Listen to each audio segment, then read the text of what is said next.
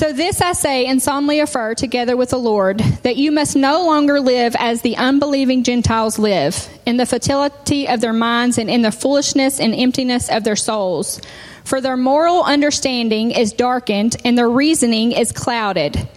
They are alienated and self banished from the life of God because of their willful ignorance and spiritual blindness that is deep seated within them because of their hardness and insensitive of, the, insensitive of their heart, and they, the ungodly, have become callous and unfeeling, having given themselves over to unbridled sensuality, eager, eagerly craving the practice of every kind of impurity that their desires may demand. But you did not learn Christ in this way. If in fact you have really heard him and have been taught by him, just as the truth is, is, in, is in Jesus, that regarding your previous way of life, you've put off your old self, completely discard your former nature, which is being corrupted through deceitful desires, and be continually renewed in the spirit of your mind, having a fresh, untarnished mental and spiritual attitude, and put on the new self that is renewed, created in God's image in the righteousness and holiness of the truth, living in a way that expresses to God your gratitude. Um, before we get started, I'm going to pray one more time and um, and then we'll get started. Uh, Father God, we just thank you again for this day. We thank you for your word. Thank you that it's alive and powerful, God. We thank you um, that you give me words to speak this morning. Um, God, this is your word, and I pray, Lord, that each and every person here um, will receive it, and God, that they would be encouraged and refreshed and renewed when they leave this place today, God. We thank you for this, all of this in Jesus' name. Amen. Um, so I just want to talk a minute about kind of how this came about, this message. I've been chewing on it for a little bit. Um, it started when I started having these thoughts that were causing me anxiety, causing me fear, causing me worry. And I'm sure as humans, we've all dealt with these kind of thoughts. Um, but I was having a conversation with one of my good friends, and um, it was probably a couple months ago, and she she actually lost her her daughter um, at a her daughter was I think 20 anyway. She had been dealing since that. She had been dealing with some um, issues, just some some thoughts that she was talking about how she just couldn't get out of her mind. And um, at the same time, I was also, also dealing with some thoughts, and I started just, and this was just really causing her some, you know, some, like I said, anxiety and worry and fear. And I was just one day I was praying about it because I wanted to help her out, and I just didn't know. I mean, I was dealing with them with myself, so I didn't really know how to help her. And so one day I was praying, and I um, started just really feeling bad for the thoughts that I was having because I was like, I'm supposed to be a woman of faith. I'm supposed to, you know, have it together, and I do not like having these thoughts. Well, right then when I started praying that, God reminded me that, you know, because you start to feel like, do I even have you know, God in me? Do I have, you know, what I'm supposed to have? And he reminded me that day that I have the light inside of me because if I did not, I would not be able to recognize the darkness that was trying to overtake my mind. The light inside of me was exposing that darkness.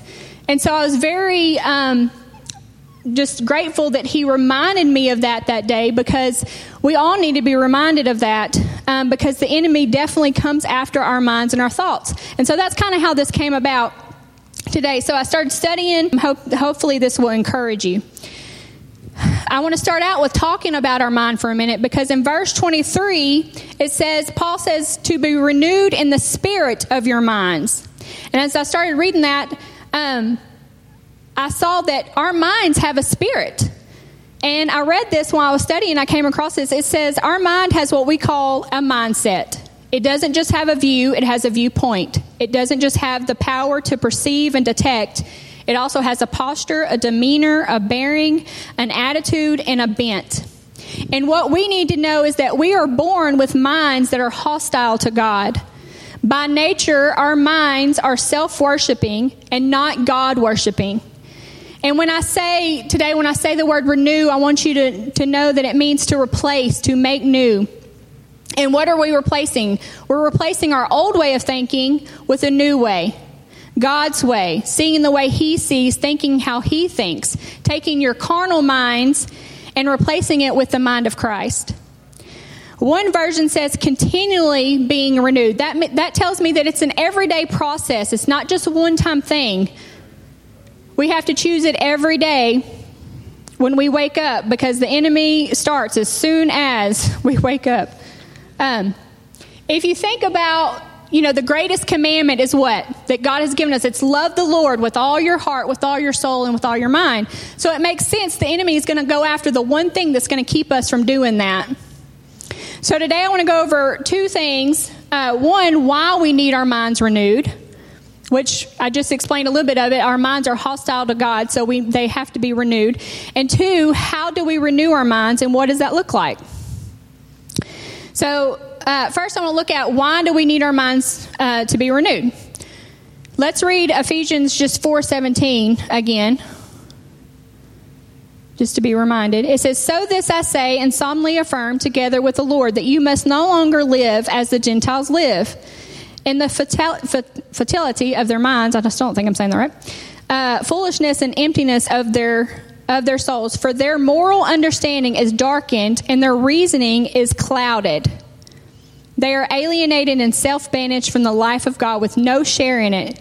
That is because of their willful ignorance and spiritual blindness that is within them, because of their hardness and sensitive, insensitive of their hearts. Sensitivity. Goodness gracious. Okay, I'm going to get together. Um, so, without our minds being renewed, we would still be walking around with spiritual blindness, not able to see the truth. And I'm thankful when I had the thoughts that I had earlier, I was I knew the truth. I knew that those were not from God, and I was able to uh, you know stop them right there and not entertain those thoughts anymore.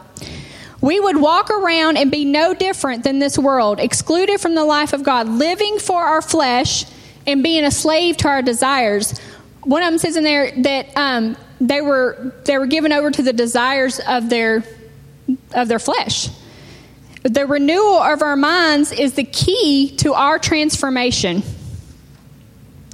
Romans 12, 2, which we, uh, most of us know, it says, Do not be conformed to this age, but be transformed by the renewing of your mind, so that you may discern what is good and pleasing and the perfect will of God.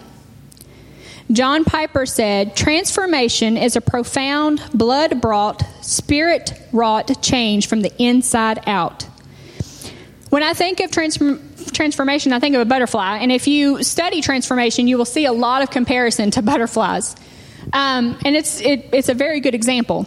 But I have a little butterfly butterfly story. So every year at Luke's preschool, they um, buy like a little kit so that the kids can experience what it is to see the butterflies. You know, the caterpillars turn into the butterflies. And so the kids get so excited about this, and at the end of the school year, we, the, you know, they turn into butterflies and we let them go. Well, one time, I think it was, I don't remember how old Luke was. Every morning he was so excited. I, that's when I was still working there, and I would take him to school, and we would go and look at the butterflies to see if they had turned into, you know, butterflies yet. And so one morning I went in there, and there was blood all over this it's like a little net thing and it looked like a crime scene in there and i thought have all these butterflies like something got them had they died or and I, I was like, how am I going to explain this to Luke? You know, um, he was excited about him. Well, and then we we look closer and we see all the butterflies, and I was like, I did not realize that that took place when when they were turn, you know, coming out of the chrysalis to the butterfly. It looked like a crime scene. And I was like, that's so true about us. We think, you know, we forget that to for God to do something beautiful in us, it isn't pretty most of the time, but it's necessary. What has to take place um, we have to put our flesh to death, and that's not going to be pretty. And somehow, I thought about this morning. I was like, somehow something's so weak. I mean, your flesh is weak. Somehow, even in its weakness, it's still powerful. Now, I, I just, I'm just blown away from that. That it can be weak, but also powerful in the same at the same time. What does that trans? But you know, we serve a God, and I thought about this after I was. Uh, remembering that, He sets us free from that power. We don't have to live in that power um, of sin. Uh, what does that transformation look like? 2 Corinthians 3:18 says, "We are being transformed into the same image of the Lord." The Ephesians here that Paul were talking to, and you have to remember the Ephesians were believers. They, he was speaking to believers and trying to encourage them not to be like the unbelievers. So we need this encouragement. Uh, they had experienced transformation. They were once like the Gentiles, just like us, and trans- transformation means no longer walking around like the world. It's a heart and it's a it's a heart change and a mind change. What keeps me most grounded in my faith, and I was telling somebody this the other day, is remembering who I was before Christ and knowing the transformation that happened to me because that's what keeps it real for me because I know there is, you know, you're the only one that knows your thoughts. So you know the work that God has done in you. And that's what keeps it real for me. Only God is capable of something like that. Romans says we need to be transformed by the renewing of our mind so we can discern what is the good and pleasing will of God. And a lot of people can get caught up, what's the will of God for my life? Well, I can tell you the one thing that God's will is for you is to for you to have a sound mind, to not be caught up in your mind and have your mind torment you. That is not the will of God. He wants us to have a sound mind, just a peaceful mind. In verse 27, Paul tells the Ephesians, don't give the devil an opportunity. An opportunity to do what? Have you go back to your old ways. And you better believe just as God is pursuing you, so is the enemy. And you better believe just as God knows your weaknesses, so does the enemy. That's why it's important that our minds be continually renewed. So let's talk about how that happens since we've learned why it happens. We're going to talk about three things that helps us and what I found helpful just with God, what God's been showing me um, helps us have our minds be renewed. These are three spiritual disciplines, and I put the word discipline because it's things that take work from us that can help keep our minds on Him. Uh, let's read verse 20 again. Go back to verse 20. It says, But you did not learn Christ in this way. You did not learn Christ in this way. You know the truth, unlike the Gentiles who have been blinded, blinded by their own hardness of their heart. So, how do we know the truth? By knowing the one that is the way, the truth, and the life. So, the first one is we must be a student of Christ. If we're going to have the mind of Christ, we have to know what that looks like. Like anything you learn, it comes from studying. And when I was uh, praying over this and, and studying, I thought about an apprentice. The dictionary describes an apprentice as someone who is bound to serve another for a prescribed period with a view to learning an art or trade. If you are an apprentice, you are going to spend that day with that person, learning from their every move, studying their every move, trying to put yourself in that in their place. How how would they think about this? How would they handle this situation?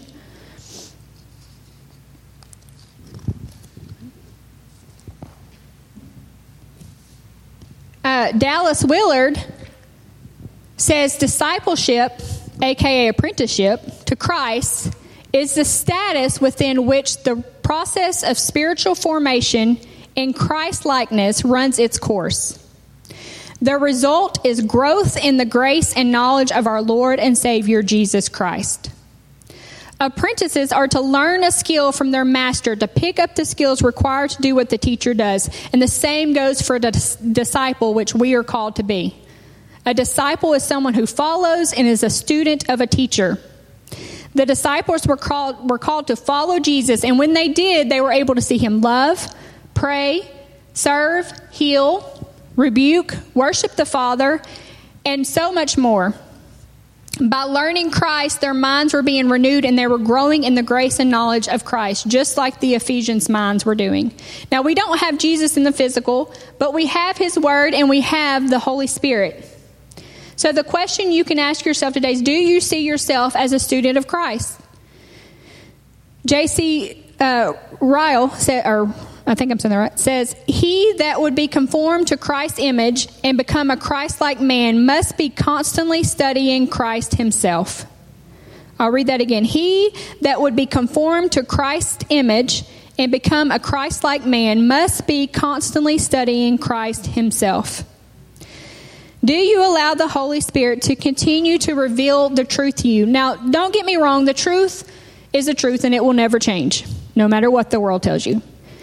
But what does change is the world's view of truth, which is thrown, thrown on us every day. So we have to make sure that our minds are being renewed so we don't become blinded to the truth. Even after spending all this time with Jesus, Jesus still had to ask the disciples this question Who do people say I am? And after some answers, he quickly followed with, But who do you say I am? This is a big question because it's a big part of our minds being renewed is knowing the truth. That's a big part. And the truth of who we are and whose we are. Satan's biggest weapon is feeding the world it's feeding the world lies, lies about who he is, who God is, and, and lies about who we are. And that is why we must study Christ until we see him face to face and continue to let the Holy Spirit renew our minds.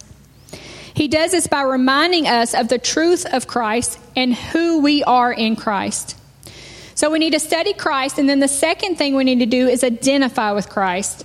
And when I came upon this one, just with everything that's going on in this world today, I was like, God, I don't know if I can do this one justice because I feel like this needs to go way deeper. Um, but this is just what He has, you know, showed me on this. Uh, Christ came as one of us. He identified as human. He took on our sin, guilt, and shame, and He did that so that we could identify with Him in His death and resurrection. As we read earlier in Ephesians, it says, Because we have learned Christ, we have learned to take off our former way of life, the old self that is corrupted by deceitful desires, to be renewed in the spirit of our minds and to put on our new self. Well, what does our new self look like? It looks like the one created according to God's likeness in righteousness and purity of the truth. Uh, go with me to Colossians 3, uh, starting in verse 1 through 10.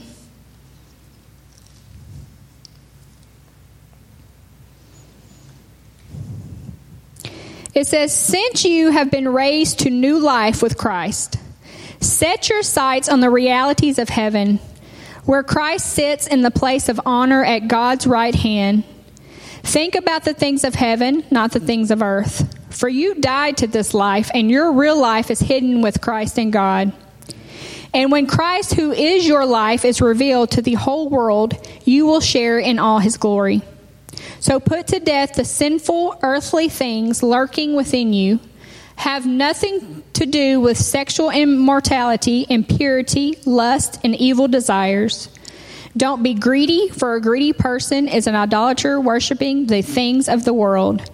Because of these sins, the anger of God is coming. You used to do these things when your life was still part of this world, but now is the time to get rid of anger rage, malicious behavior, slander, and dirty language. Don't lie to each other, for you have stripped off your old sinful nature and all of its wicked deeds. Put on your new nature and be renewed as you learn to know your Creator and become like Him. It says, For you died, and your life is hidden with Christ in God. Paul calls for us and all that have been all that have been raised with Christ to have a new mindset. It said you once were like that. Now you've are God's transforming you into his image. So you should put to death all of your old ways. And he calls you to to have a new mindset. We are now called to have a mindset of Christ. His attitude, his disposition, his temperament, his way of thinking and feeling. Why do we think there's such an attack on people's minds and on their identities today? It's because we were made to identify with one person one person, and that is Christ.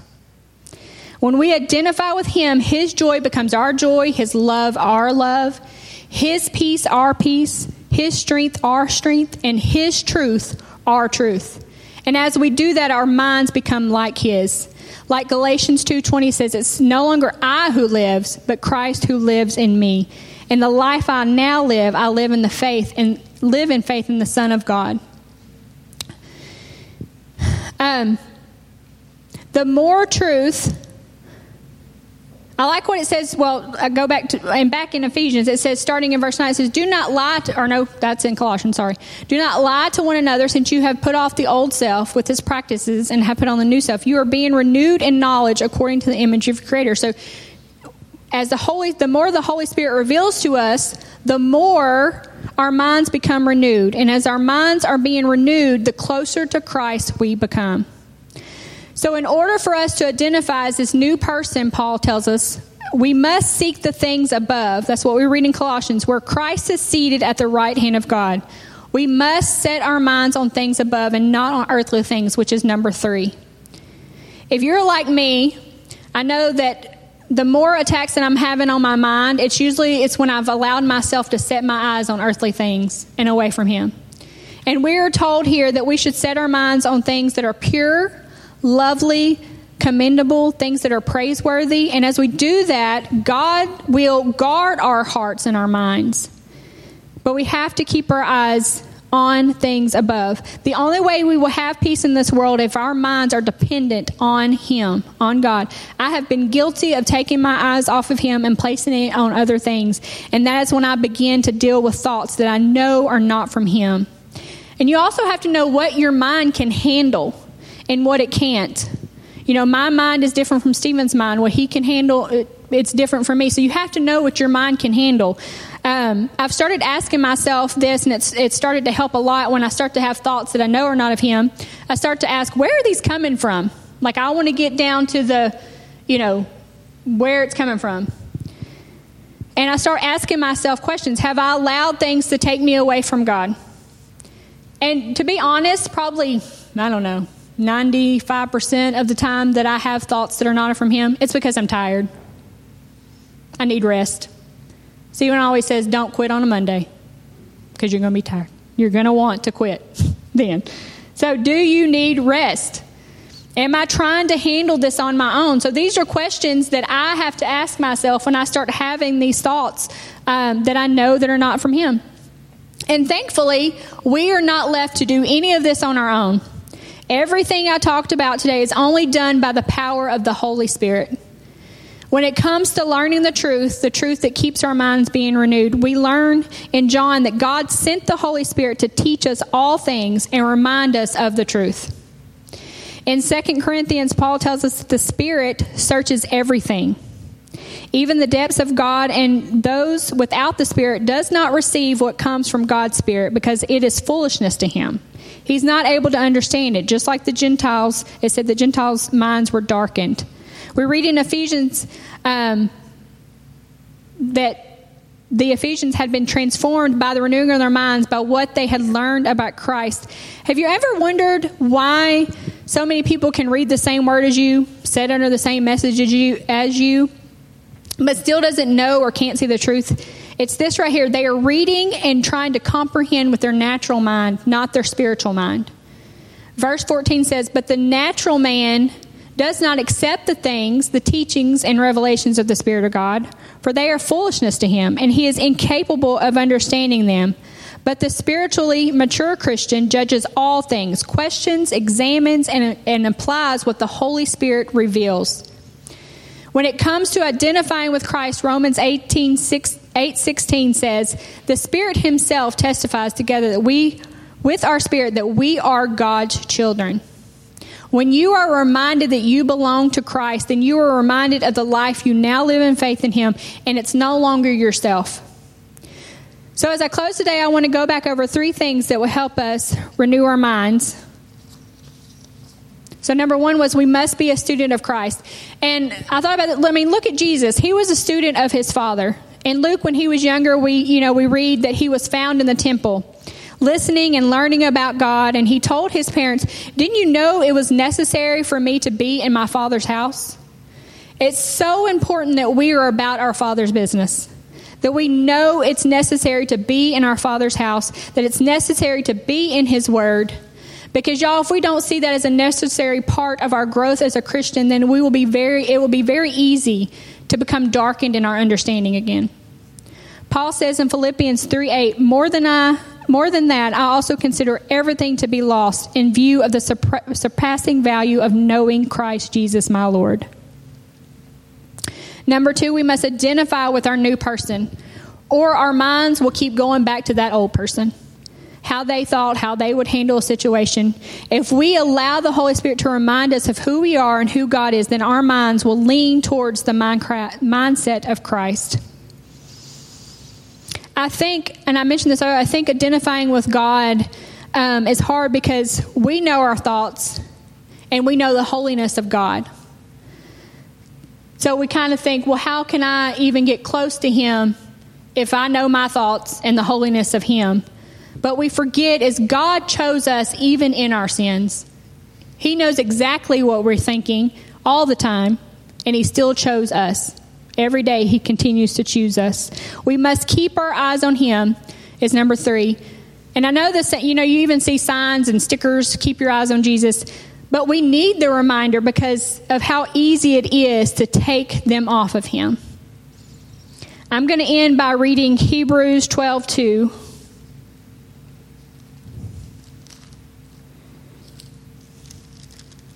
You want to do that, Andrew? If you want to go ahead and come up. It says, Hebrews 12 2, it says, Therefore, since we are surrounded by such a huge crowd of witnesses to the life of faith, let us strip off every weight that slows us down, especially the sin that so easily trips us up. And let us run with endurance the race God has set before us.